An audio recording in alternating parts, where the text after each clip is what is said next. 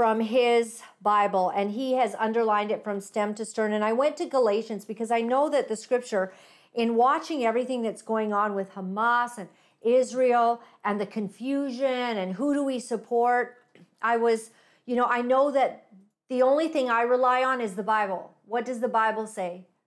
And